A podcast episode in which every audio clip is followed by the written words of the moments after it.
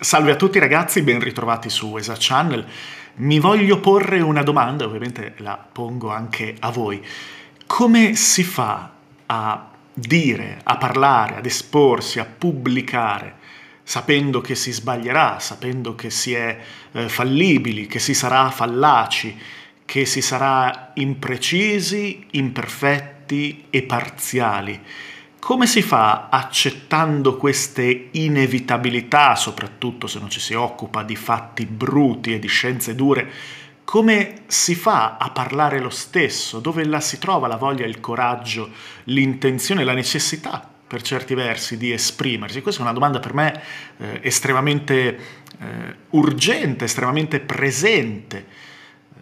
Bisogna eh, abbassare le proprie pretese. Questa è una risposta preliminare. Sì, credo che sia una cosa importante. Bisogna pretendere di meno da se stessi, bisogna immaginarsi qualche cosa di meno per l'esito della propria comunicazione, del proprio messaggio, di quello che si vuole lasciare agli altri. Bisogna presumere di meno, in questo senso essere meno presuntuosi. Eh, bisogna lasciare andare di più il proprio eh, contenuto, il proprio pensiero, ciò a cui si tiene, bisogna tenerlo un pochino di meno, concederlo di più agli altri, accettare di più l'inevitabile, sempre vera misinterpretazione a cui saremo soggetti. Questo non vale soltanto per la creazione di contenuti, vale in generale per la comunicazione interpersonale, per tutte le volte che abbiamo a che fare con gli altri e ci esprimiamo in compagnia degli altri, sapendo che c'è qualche cosa di nostro, che sentiamo nostro, probabilmente ingannandoci, in quello che diciamo che vorremmo, sul quale vorremmo presiedere, sul quale vorremmo sempre dire l'ennesima ultima parola e ancora l'ultima parola dopo l'interpretazione che avrà suscitato, come se volessimo essere noi, no? in, in qualche modo quelli che come un paletto, una bandiera sulla cima di una montagna pianteranno l'interpretante logico finale di persiana memoria. Eh, abbiamo questa, questa ansia, questa ansia di dire bene, di dire precisamente quello che pensiamo, di specificarlo e specificarlo ancora in un lavoro che però capiamo benissimo potrebbe non finire mai. E quindi in questo senso lasciarlo andare nel mondo, come, come un figlio, non, non è nostro. L'abbiamo in qualche modo realizzato, l'abbiamo in qualche modo costruito, ma smette di essere nostro nel momento in cui va e appartiene agli altri. E non era nostro prima, non era nostro prima nel momento in cui utilizzavamo i pensieri, le idee degli altri per costruire le nostre, nessuna di quelle o di quelli ci appartenevano. Quindi è soltanto un piccolo lavoro di intaglio, di costruzione, di assemblaggio e poi non, verrà disassemblato, ricombinato e non ne sappiamo più nulla, non siamo più i padroni. E questa è una cosa non così semplice, proprio eh, in virtù del fatto che vorremmo avere ragione, vorremmo vincere, eh, vorremmo vedere la nostra visione del mondo e delle cose affermarsi, vorremmo in qualche modo influenzare, ben prima no, che si usasse la, la parola inglese influencer, in realtà ogni volta che apriamo bocca abbiamo una, un'inevitabile immaginazione, una, una, proiezione di quello che succederà a quello che diciamo, poi non è soltanto il dire, eh, può essere il suonare, può essere, sono tantissimi segni, no? il, sono le immagini, sono di, di, tantissimi generi diversi, non ci sono solo le parole, c'è la comunicazione cosiddetta non verbale, ci scambiamo una quantità di segni che non sono parole, però di solito utilizziamo le parole per fare prima, per rendere l'idea. Eh, detto questo, quindi, secondo me, di base, eh, avere meno pretese, accettare un ruolo più dimesso, forse, rispetto ad un'ambizione però, alla quale non possiamo corrispondere, ok? più dimesso, ma in realtà più collaborativo e partecipativo, proprio perché saranno gli altri, no? ma saremo noi con i segni degli altri ancora una volta. Eh, accettare il fatto che eh, pensare in pubblico, diciamo così, quindi comunicare, è un, um, un'operazione collettiva, così come quando, par- quando parlavamo della critica, no? e eh, dicevo appunto La critica è un, un'operazione che facciamo tutti insieme, perché nessuno ha l'ultima parola, nessuno ha la conoscenza completa, men che meno, e nessuno può mettere un punto.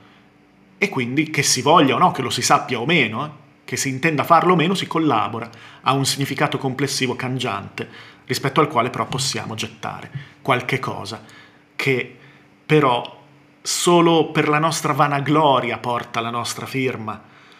In realtà se ne libera anche quando ancora la reca, proprio per via della misinterpretazione e reinterpretazione incessante. Tutto molto, secondo me, giusto. Ma non è solo questo. Eh, si tratta anche dell'immagine che abbiamo di noi stessi. Eh, questa è un'altra cosa rispetto alla quale dobbiamo capite che è un plurale, ma ovviamente questa è, questa è davvero l'autoanalisi, è la, il canale come terapia su di sé, ma spero con un interesse anche per altri. Ehm, l'immagine che abbiamo di noi stessi è qualcosa cui, su cui dobbiamo, a cui dobbiamo fare attenzione, perché molto facilmente è una proiezione altrui, molto facilmente guardiamo negli occhi degli altri, no? guardiamo negli occhi dei nostri interlocutori, dei nostri eh, compagni di vita, compagni di strada, guardiamo nei loro occhi, sbirciando e cercando il nostro riflesso. Ma chi sono io? Chi sono io? Dovrò... Aspetta, aspetta, cosa c'è nella tua pupilla? Quindi que- quello sono io, no?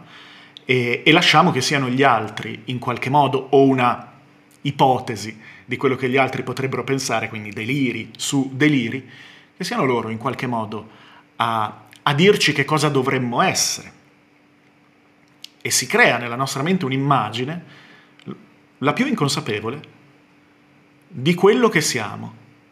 E quell'immagine noi in qualche modo difendiamo. Quell'immagine in qualche modo eh, è qualcosa che dobbiamo servire, è qualcosa alla quale dobbiamo votarci, potremmo quasi dire così, con un pochino di enfasi. Eh, quell'immagine ci può ingannare, ci può portare fuori strada.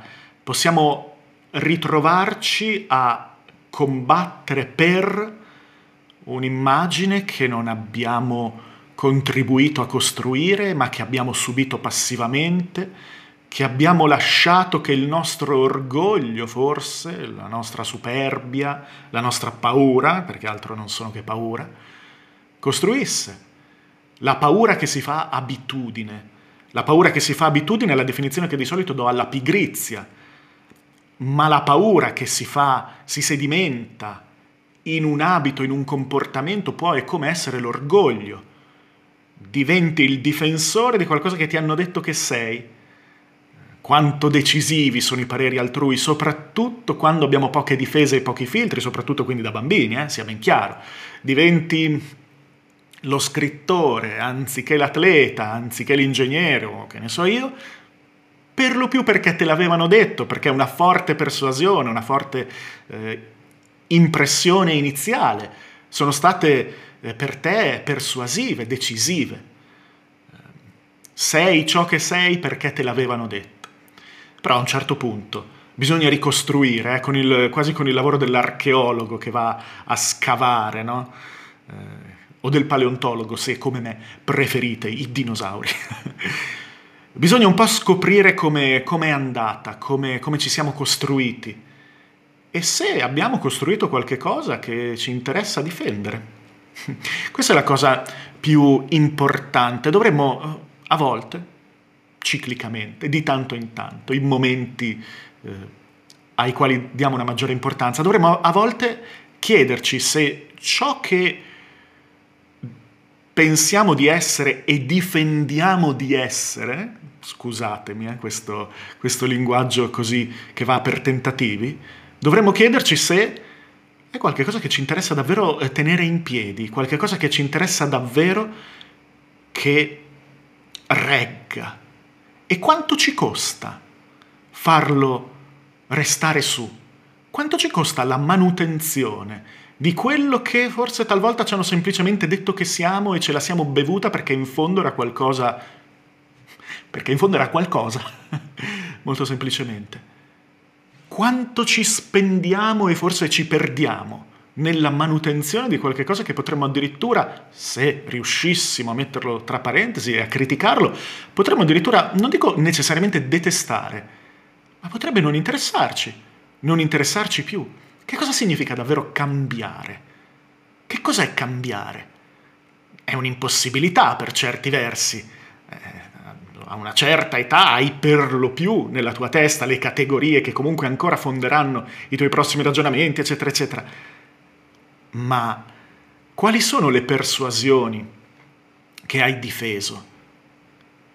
Quell'immagine negli occhi degli altri, quella paura perché la ricerca di se stessi nell'opinione, spesso soltanto ipotetica degli altri, ai quali di solito non frega assolutamente nulla, quindi per quello dicevo il delirio sul delirio, eh? è un viaggione che ti fai, è, la, la, paura di, di, dispiacere, la paura di deludere, la paura di tradire promesse, deludere aspettative, credo di citare un mio stesso video di qualche tempo fa e, e quant'altro. Ma siamo sicuri di volerci immolare per quella paura? Quanto può essere liberatorio avere meno pretese e avere meno ego. Un ego che è eh, costruito dagli altri, e quindi è un finto ego. Molto spesso la l'orgoglio, che forse è la parola migliore, molto spesso l'orgoglio ci fa soffrire e ci punge perché non è il nostro. Molto spesso siamo orgogliosi di qualcosa che ci hanno detto, di qualche cosa che ha funzionato, di qualche cosa che sentiamo e crediamo di dover difendere, di dover essere, ma non ci siamo chiesti, o forse non ci siamo chiesti abbastanza, se è necessario che sia così.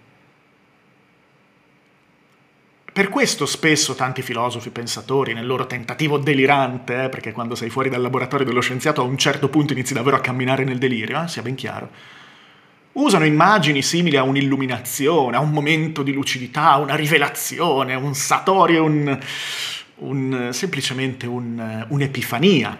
Mm? Perché può, può assomigliargli? Perché a un certo punto nel rimestare nel torbido di te stesso, in questo specchio deformato di ciò che hai fuori, che sei tu, creatore di nulla e rimaneggiatore di tutto, a un certo punto nel rimestare del torbido ti domandi, ma, ma forse devo semplicemente cambiare paradigma eh, avere meno pretese, meno orgoglio, meno, meno voglia, meno urgenza, meno necessità di difendere quel me stesso che diventa una sorta di statua di se stessi, no? il monumento equestre di se stessi. Forse in realtà sono il primo no? che, come le statue di Saddam, lo voglio tirare giù. O non mi interessa se lo faranno ho davvero così paura di dispiacere da, da sentire quasi testosteronicamente questo orgoglio come un, un sacro? Questo è qualcosa, qualcosa di, di, più di ridere di sé, eh? ma è in fondo un discorso che gli è abbastanza limitrofo. Scusate. E nulla. È questo a cui stavo pensando stamattina. Ehm, ritrovare l'agire, un agire liberato, un agire leggero, un agire meno pretenzioso, richiede diversi step, diversi passaggi. L'orgoglio, anche questo, acuito eh, dalla rete, dalla sua necessità di essere perfetti, infallibili ed essere dalla parte giusta, eccetera, eccetera. Figuriamoci. È un, uno step secondo me importante, poi naturalmente ehm, qualche cosa difenderai sempre. Io che cosa ritengo che sia importante difendere?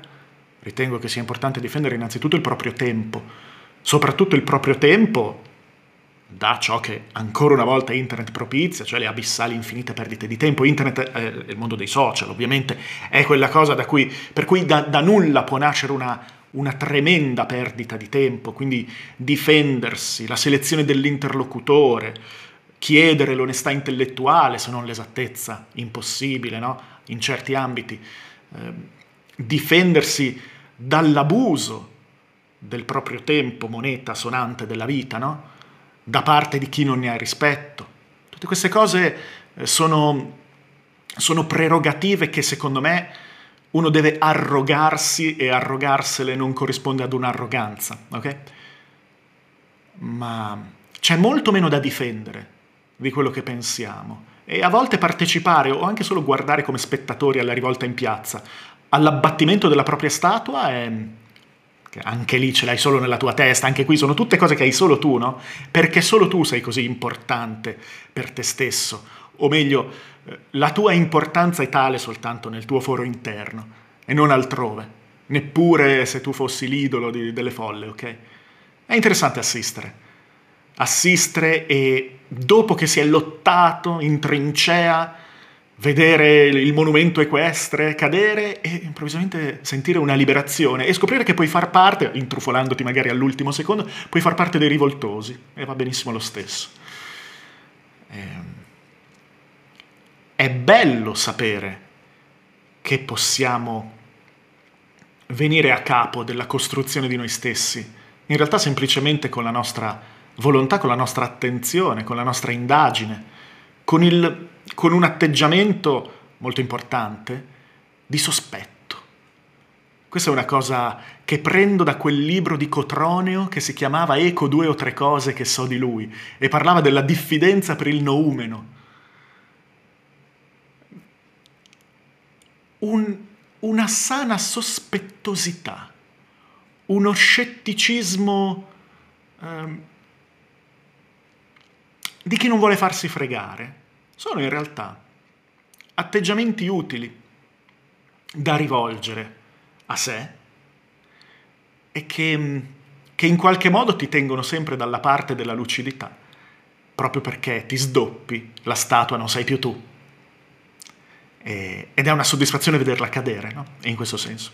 Non so se questo discorso abbia un capo, soprattutto se abbia una coda, non so se abbia un senso questo discorso, ve lo, ve lo dico sinceramente, però mi piace l'idea di usare il canale per condividere i ragionamenti e le riflessioni a proposito, di ritrovare l'agire, no? Senza nessuna pretesa di dose giornaliera. Ora, eh, ultimamente è una dose giornaliera, ma non è assolutamente detto che continui ad esserlo, non è un, un obiettivo. Ma proprio abbattendo quel filtro in uscita perfezionistico che è paura. Che può sembrare pigrizia, che può diventare orgoglio, il perfezionismo irrisolvibile, no? È così liberatorio abbassare il cancello, no? togliere la grata, il filtro. Al di là del discorso che la rete non si merita niente, il mondo dei social non si merita nulla, ma vabbè, che, che, che penso molto profondamente. E quindi è, è, bello scoprire come creator che tu sei grasso che cola e, e ringraziare. Ma al, al di là di questo, non è solo questo è proprio una, un esercizio. E di questo fa parte anche il, il, discorso di ritornare con così tanti video. È, è, davvero un esercizio, è una prova. È una prova che faccio personalmente, ma che credo possa avere il, il, lo statuto di, di, di caso interessante per altri, proprio per vedere se ho buttato giù la, il monumento equestre, per vedere se ci si può e ci si deve difendere da chi abusa, ovviamente, ma al tempo stesso senza sentirsi forzati ad una costruzione che era soltanto negli occhi di chi guarda.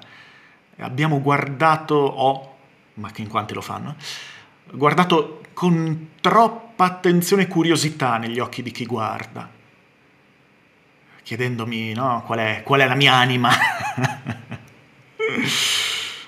e così. Niente. Oggi, oggi un po' così. Variare, come Saint-Savin nell'isola del giorno prima, se vi ricordate. quel suo bellissimo monologo, non faccio spoiler, in un certo punto della sua vicenda all'interno di quel grandissimo romanzo. Niente, oggi va così ragazzi, ci vediamo naturalmente come al solito al prossimo video.